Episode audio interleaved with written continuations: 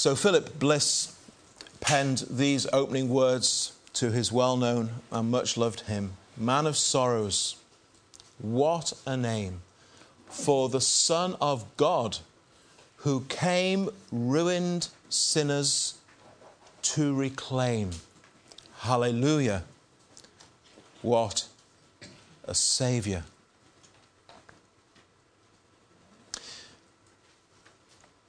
Now, with any good hymn, if it really is a good hymn, you can actually use it as a theme for preaching because the hymn writer will have based everything that he's written firmly upon the scriptures. And that's true of this hymn. And so we're comfortable using it as a starting point and to introduce certain important themes for us over the next few Sunday evenings.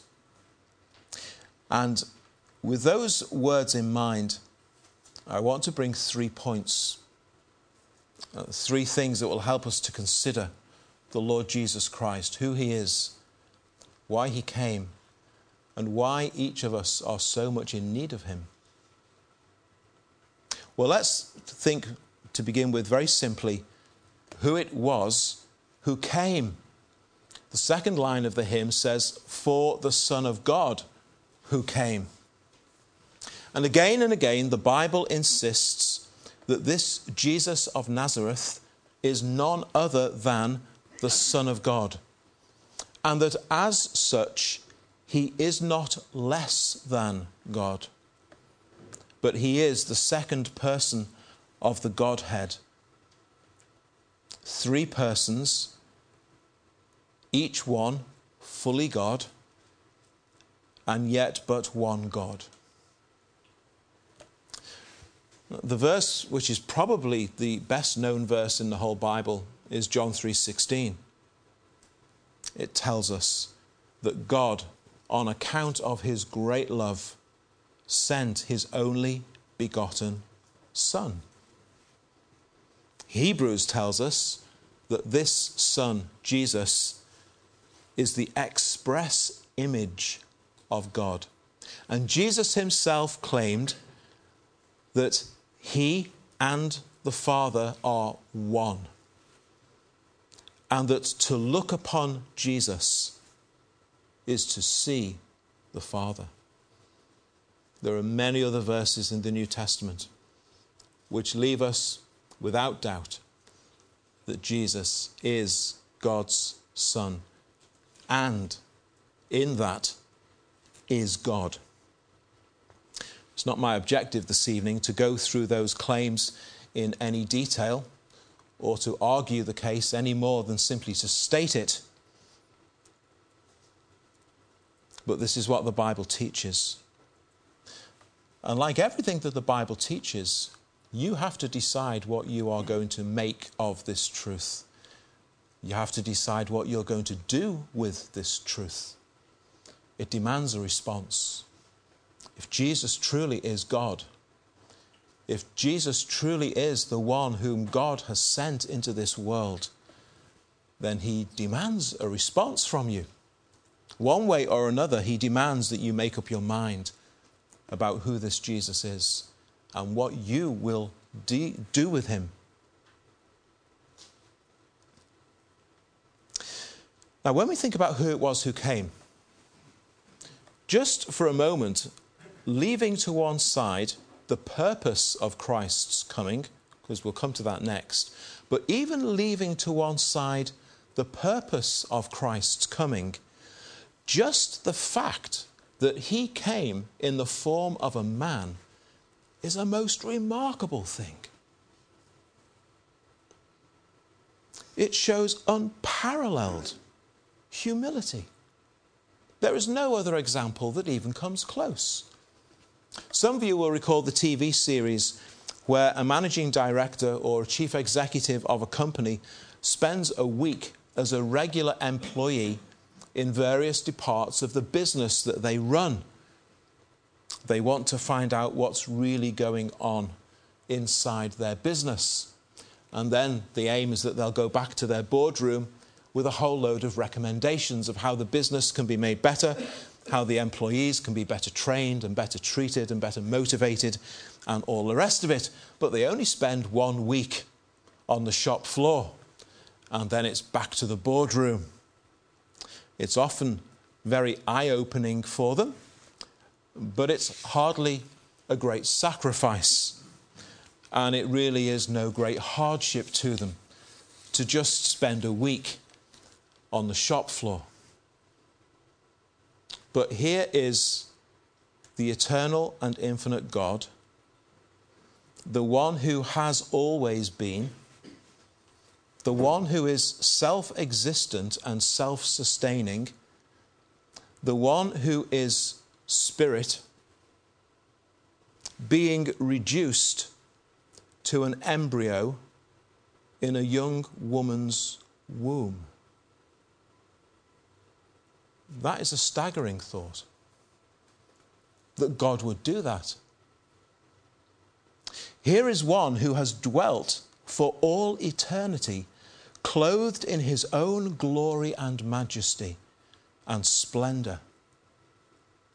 And he is reduced to a newborn baby with a cattle trough for a bed, needing to have his nappy changed several times a day.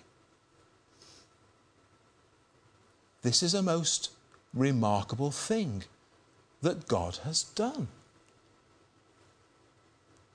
Here is the one who is infinite in might, in wisdom, lying helpless in his mother's arms, weak and vulnerable, and will have to learn from scratch how to walk, how to talk, how to read, and how to write.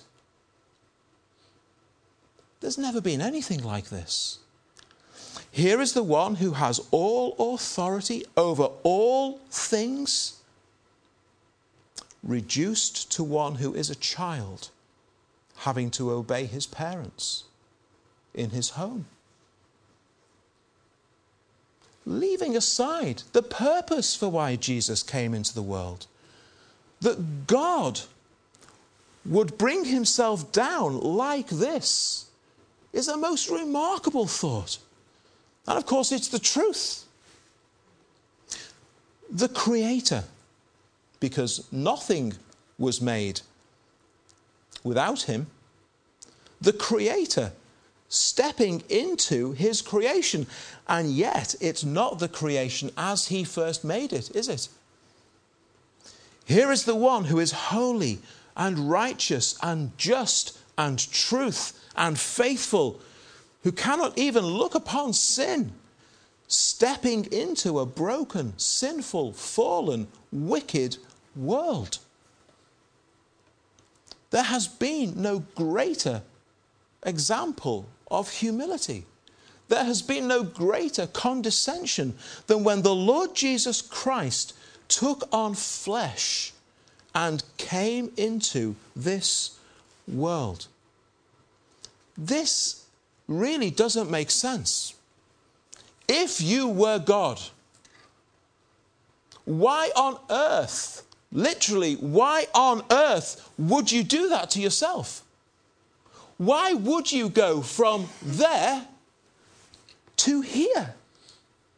Why would you do that? Just these things alone that Christ would do this should cause us to fall on our faces in worship, as did the shepherds and the wise men. The one who is the eternal, holy Son of God came down into this world in the form of a man and began as a baby went through all he went through all the natural processes of gestation and birth. He could have just appeared like he did in Old Testament days, like the angels did. He could have just come down as a man and started there. But no, no, not sufficient. He came down truly as flesh and blood he started out the way every example of flesh and blood in this world starts out in the womb and went through all the same processes that you and I have been through. It's a remarkable thing that God would do that to himself. This is God sent by God to do this. Why would he do that?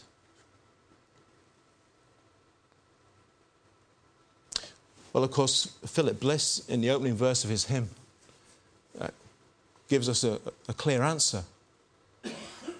The Son of God who came to reclaim. He's come to reclaim. So let's consider, secondly, the purpose of his coming. Well, he certainly came to suffer. He's the man of sorrows. Few people make such a choice.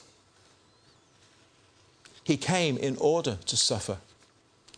He came knowing that he must suffer. He came to suffer. No, no person has ever known such a contrast that the Lord Jesus Christ embraced. That he would leave all the glories and all the perfections of heaven and come into this world for the purpose of suffering. And what suffering it was that Jesus would endure.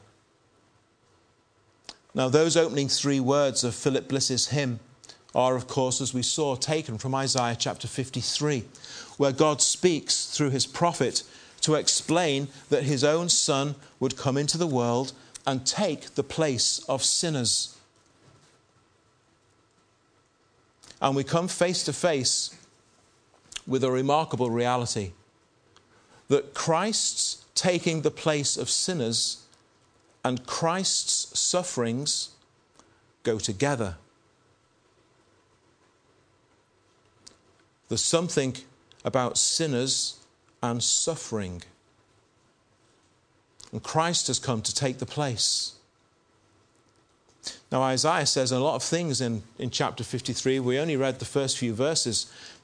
The, passage will, the whole chapter will be familiar to some of you. But throughout of it all, Isaiah talks about, in a very comprehensive way, the way this one who comes from heaven is going to suffer Isaiah explains that Jesus will experience mental and emotional anguish and heartbreak, despised and rejected. Christ would know mocking and ridicule and scorn and derision. He would know the humiliation of being stripped naked before being nailed to that cross. And Jesus will be brutally tortured and killed by one of the most barbaric forms of execution that man has ever invented. You know, personally, the language of Isaiah chapter 53 it's rather vivid. But I don't think it really comes close to capturing the horrors that Christ endured. And in this chapter, the fact of Jesus stepping in as the substitute for sinners is hammered home. This is why Jesus came. He came to come and stand in the place where sinners deserve to be. He came in order that he might take upon himself that which God ought to place upon every single sinful man and woman. In verses 4 and 5 of Isaiah 53, the word our, O U R, appears five times. Five. Wounded for our transgressions, bruised for our iniquities. The chastisement or the punishment for our peace was upon him. By his stripes we're healed. He's the one in verse 4 who's borne our griefs, carried our sorrows. Me, mine. Verse 6 Like sheep, we've all gone astray. We've turned every one to his own way, and the Lord has laid on him the iniquity of us all. all of our iniquity laid upon Christ. The end of verse 11 of Isaiah 53. He shall bear their iniquities. Why is he the man of sorrows? Because he's going to stand in the place of sinners, and it is a very sorrowful place to be. It's a very sorrowful place to be. The end of verse 12, second half. He poured out his soul unto death.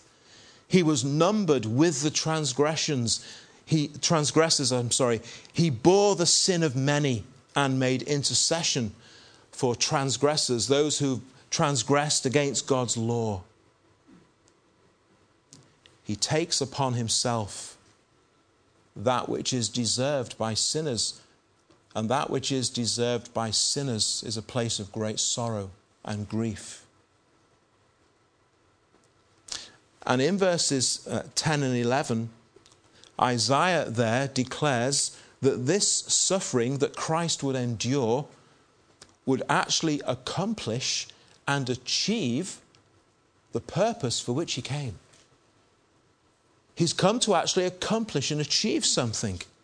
It pleased the Lord to bruise him. Why did it please God to bruise his own son? Because it's the only way he could save lost sinners. And God's heart of compassion for lost men and women is so great. Because of what it will produce, it pleases God to put his son under this because he rejoices in that which his son is going to accomplish. What a heart of compassion and love God has that he's willing to put his own son through this in order that he might accomplish that for which he sent him. He has put him to grief. When you make his soul an offering for sin. He shall see his seed, he shall prolong his days. The pleasure of the Lord shall prosper in his hand. He shall see the labor of his soul and be satisfied. By his knowledge, my righteous servant shall justify many. He's come to suffer in order that he might save. Now, Bliss puts it as Christ reclaiming sinners. Reclaiming sinners. Christ is paying the ransom. Christ is buying us back. Is that your testimony? That you know that Christ has paid in full the ransom for your sins that through his shed blood at Calvary, he's bought you back. He's reclaimed me for his own. It pleased the Lord to bruise Christ because it would fulfill his purpose in atoning for my sins, for your sins. And Christ's death, of course, is the satisfactory and sufficient sacrifice for sins. Now, when we read a, a chapter like Isaiah 53, when we read about what it says is going to be experienced by Christ, and we read there without any uh, ambiguity whatsoever that it's all because of sin and it's in the place of sinners that he is going to suffer such horrendous things, surely it begs one very simple and obvious question Just how bad must sin be? Just how bad must sin be? Now, in the field of medicine, it's often the case, though not always, but it's often the case that the most drastic and devastating treatments are reserved and required for the most serious illnesses and conditions. It's not always true, but often it is. The most drastic treatments are reserved and required for the most serious illnesses and conditions. When we read Isaiah 53, if that is what is necessary for Jesus to deal with sin, if anything less than that would not be sufficient for Jesus to deal with sin, just how bad must sin be? Philip Bliss understood the answer to that question.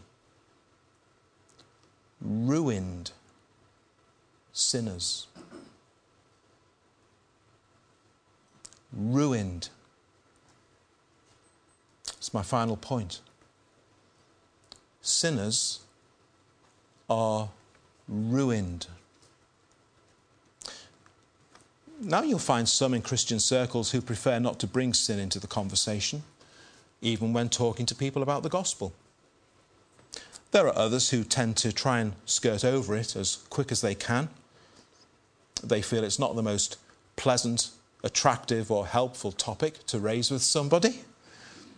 Uh, why on earth would we want to level such an accusation against someone that God thinks they're a sinner?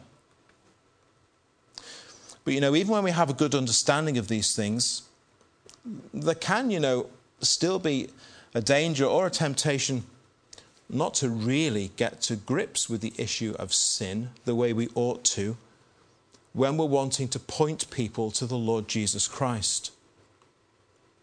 If we're not careful, it can be too easy to make it sound as if the gospel of Christ is just about putting the icing on the cake in people's lives. You've done all this for yourself so far. Very good. Well done. Now, if you just add Jesus into the mix, he'll prove himself to be that one final piece of the jigsaw that you lack. And he'll make your life from good to fantastic. But if that's right, and if that's true, what's Isaiah 53 all about? If Jesus is no more than the icing on the cake for people's lives, what's Isaiah 53 all about?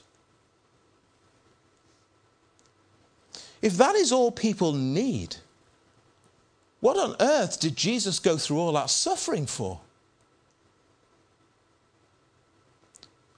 What is that all about in Isaiah 53 if Jesus is nothing more than the icing on the cake and a bit of tidying up around the edges?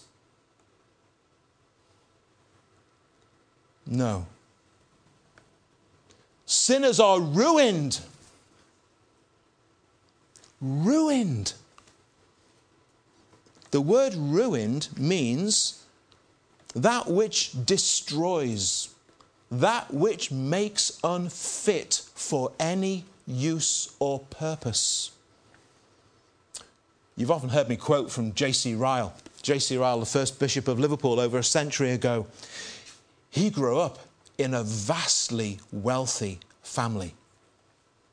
His father was the head of a bank. His father wasn't just the head of the bank, he owned it. They lived on a huge country estate in Cheshire. They mixed with everybody who was anybody. They were seriously, seriously wealthy. But his father's bank made some dodgy deals. It's nothing new. His father's bank made some dodgy deals, some bad investments. It all went belly up, and the bank collapsed.